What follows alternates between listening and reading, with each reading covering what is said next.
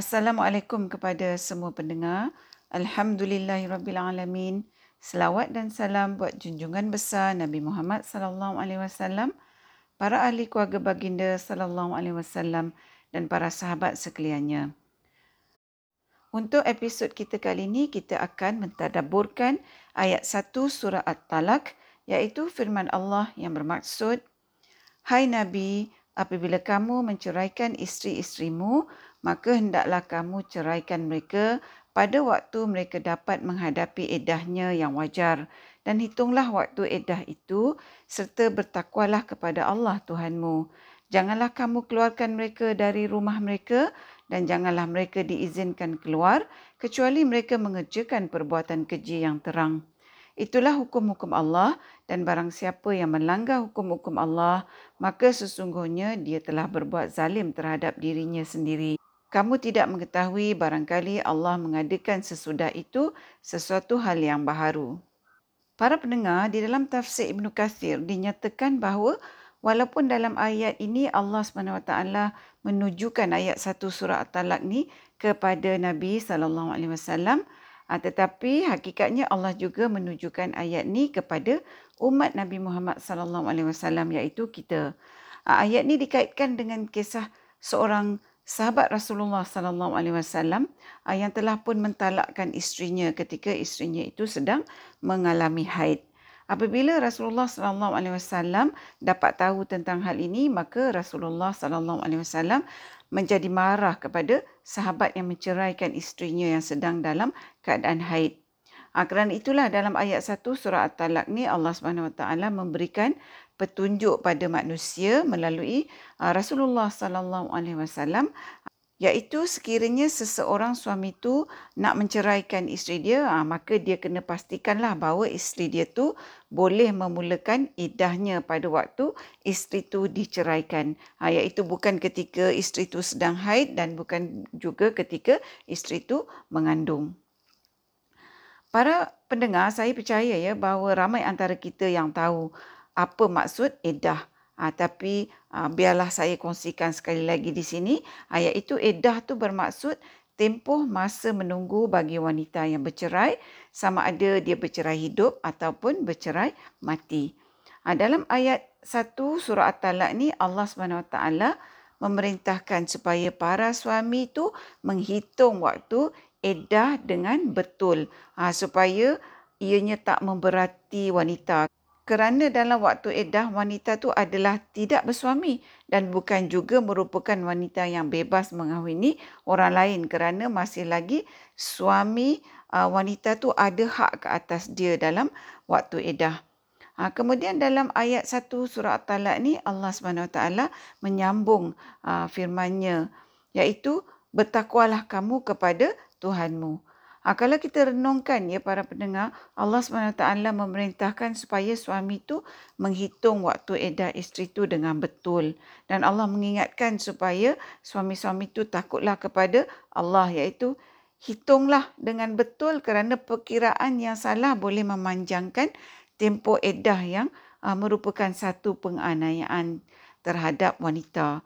Ha, kerana apabila wanita itu masih lagi berada dalam edah, maka wanita tu tak boleh berkahwin dengan orang lain kerana seperti yang kita katakan tadi suaminya masih lagi mempunyai hak ke atas dia iaitu menurut apa yang dinyatakan dalam tafsir Ibnu Kasir ha, suami itu uh, perlu mengiranya dengan mengetahui akan permulaan setiap haid dan bila haid isteri dia itu berakhir uh, setelah dia menceraikan isterinya.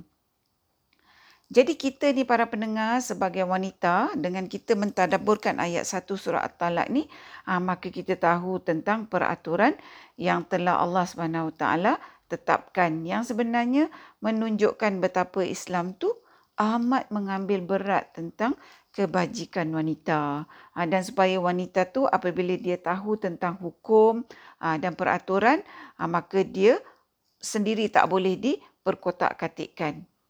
Allah SWT uh, menyambung firman-Nya ya dalam ayat 1 surah At-Talaq ni bahawa wanita yang diceraikan tu suami dia tak boleh suruh dia keluar daripada rumah suami dia kerana wanita tu masih lagi di dalam waktu iddah. Begitu juga suami masih lagi mempunyai hak untuk tak mengizinkan wanita yang sedang dalam iddah tu keluar daripada uh, rumah suaminya kerana uh, wanita tu masih lagi terikat dengan perkahwinan dengan suami yang dah menceraikan dia. Uh, di dalam tafsir Ibnu Kasir dinyatakan bahawa uh, di dalam tempoh iddah bahawa suami tu uh, perlu memberikan nafkah kepada isterinya uh, iaitu semua nafkah yang diberikan kepada isteri sebelum berlaku perceraian kecuali nafkah batin. Ha, jadi bagi para wanita adalah perlu untuk mereka tu tahu ya tentang hukum yang telah Allah tetapkan ni. Ha, kerana para pendengar terdapat sesetengah wanita yang dipaksa keluar, disuruh keluar daripada rumah suaminya ketika dia masih lagi dalam tempoh edah. Sedangkan uh, wanita tu berhak menuntut nafkahnya yang wajib diberikan oleh suami kepada dia uh, semasa dalam tempoh idah. Namun para pendengar semua nafkah yang wajib diberikan uh, oleh suami ni kepada isteri dalam tempoh iddah akan tergugur ya. Uh, seperti mana yang dinyatakan dalam ayat 1 surah At-Talaq ni iaitu apabila seseorang isteri itu dengan jelas dibuktikan melakukan perbuatan yang dilarang oleh Allah sebagai seorang isteri uh, iaitu seperti yang dinyatakan dalam tafsir Ibnu Katsir contohnya apabila uh, isteri itu melakukan perbuatan zina contohnya. Para pendengar Allah SWT menyambung lagi firman-Nya dalam ayat 1 surah At-Talaq ni bahawa apa yang Allah terangkan dalam ayat ini adalah merupakan hukum-hukum Allah yang mesti dipatuhi oleh setiap suami dan juga isteri di dalam konteks apabila berlakunya perceraian. Dan Allah SWT mengingatkan manusia bahawa barang siapa yang melanggar hukum-hukum yang telah ditetapkan oleh Allah SWT, maka sesungguhnya orang tu pertama-tamanya telah menzalimi diri dia sendiri. Iaitu uh, keburukan dari perbuatan dia yang melanggar hukum-hukum uh, yang telah ditetapkan oleh Allah tu akan pertama-tamanya berbalik kepada orang yang melakukannya. Para pendengar Allah SWT mengakhiri firman dalam ayat 1 surah At-Talaq ni iaitu Allah mengatakan kamu tidak mengetahui bahawa mungkin setelah berlakunya perceraian Allah akan mengadakan sesuatu perkara yang baharu bagi pasangan yang bercerai itu. Ha, dalam tafsir Ibn Qasir dinyatakan ha, bahawa ayat ini bermaksud Allah memerintahkan supaya isteri yang diceraikan tu terus tinggal di rumah suaminya ha, semasa tempoh edah dengan tujuan supaya si suami tu ah, mungkin akan menyesali perbuatan dia tu menceraikan isterinya dan mungkin Allah memutuskan supaya di dalam hati suami tu untuk meneruskan perkahwinannya dengan isterinya yang sedang berada dalam tempoh edah setelah dia menceraikannya. Ha, apabila isteri itu masih lagi tinggal di rumah suami, maka menurut Ibnu Kasir adalah mudah bagi suami itu kembali kepada isterinya. Para pendengar, sememangnya perceraian tu ya merupakan perkara yang tak baik. Ha, tapi kalau kita lihat daripada ayat 1 surah At-Talaq ni, ha, bahawa perceraian tu adalah merupakan satu pelajaran, satu pengajaran pada kedua-dua suami dan isteri yang terlibat dalam perceraian.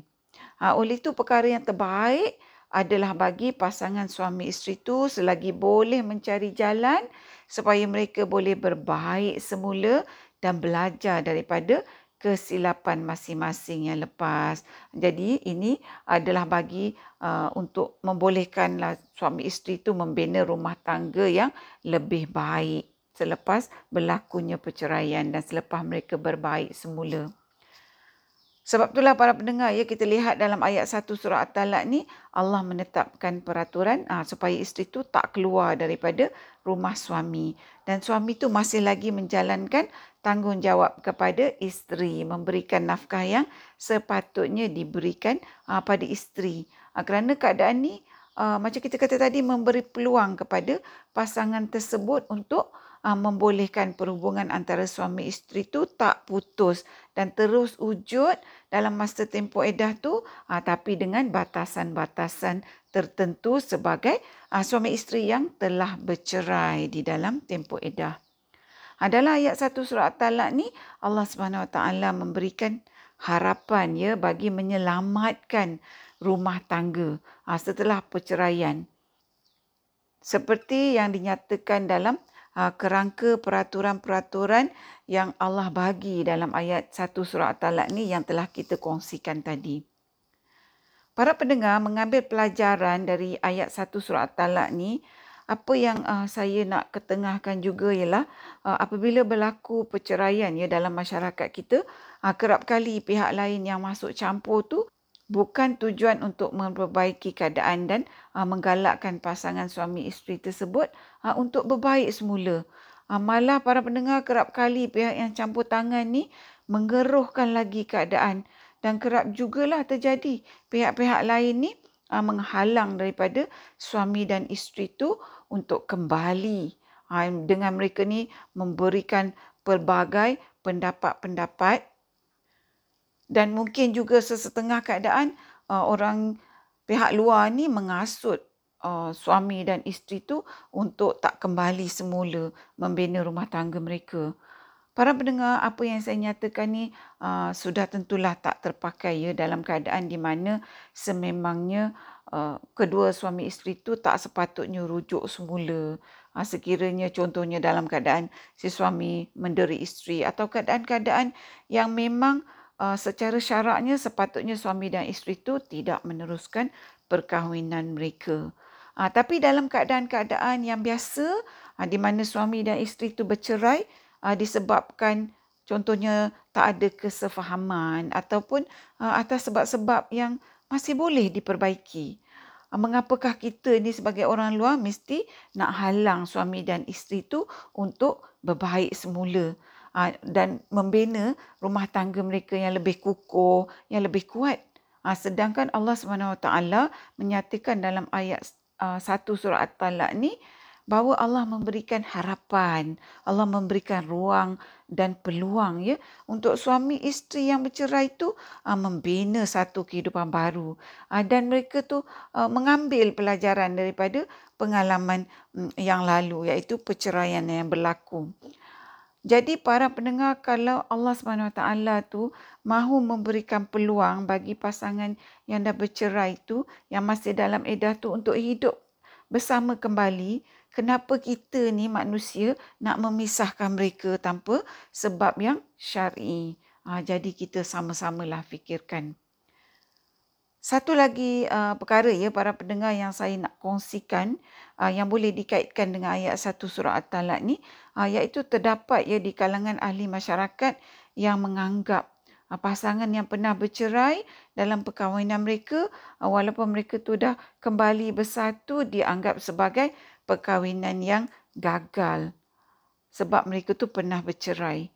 Ha, sedangkan dalam ayat 1 surah At-Talaq ni Allah bagi tahu kita bahawa perceraian tu adalah merupakan satu pengalaman ha, yang mungkin dihadapi oleh sesetengah pasangan uh, yang sudah tentulah perceraian ini bukan merupakan uh, kehendak mereka kan sebab siapalah yang nak kahwin dan lepas tu dengan tujuan nak bercerai kan Ha, hakikatnya tak semestinya lah para pendengar pasangan yang berkahwin ha, yang dah tak pernah bercerai itu sepanjang ha, perkahwinan mereka tu rumah tangga mereka tu adalah bahagia. Ha, kadang-kadang terdapat pasangan suami isteri yang ha, tak pernah bercerai dalam perkahwinan mereka. Tapi mereka tu selalu sentiasa rasa tak puas hati antara satu sama lain sampailah ke akhir hayat. Ha, sedangkan Allah bagi tahu kita dalam ayat 1 surah At-Talaq ni bahawa walaupun berlaku perceraian di dalam sesebuah rumah tangga tu mungkin Allah memberikan petunjuk kepada pasangan yang bercerai itu ha, sehingga perkahwinan yang mereka bina setelah pengalaman perceraian menjadikan rumah tangga mereka tu jauh lebih bahagia ha, dan penuh dengan ketenangan sehingga ke akhir hayat Ha, berbanding pasangan yang seperti saya katakan tadi yang tak pernah bercerai tapi sebenarnya tak bahagia sampai akhir hayat. Tak puas hati antara satu sama lain sampai akhir hayat. Ha, jadi maknanya para pendengar kita ni tak bolehlah menilai sesuatu tu hanya ha, berdasarkan pandangan mata kasar kita dan kita buat andaian-andaian mengikut pemikiran kita.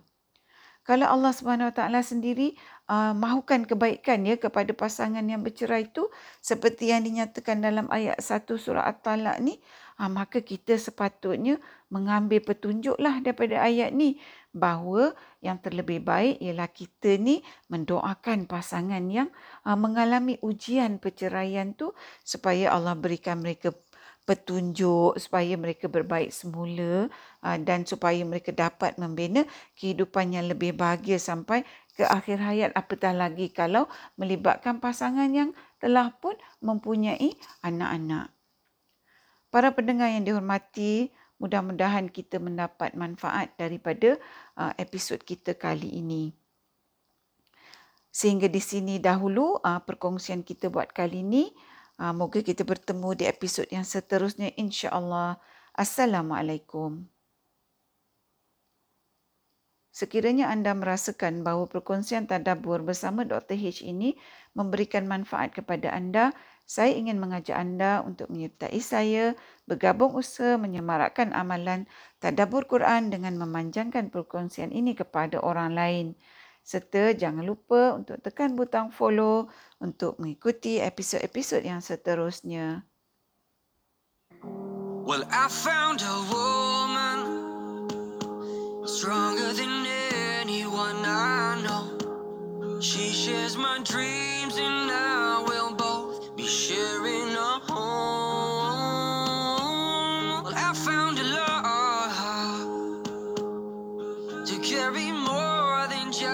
secrets to carry love, to carry children of our own.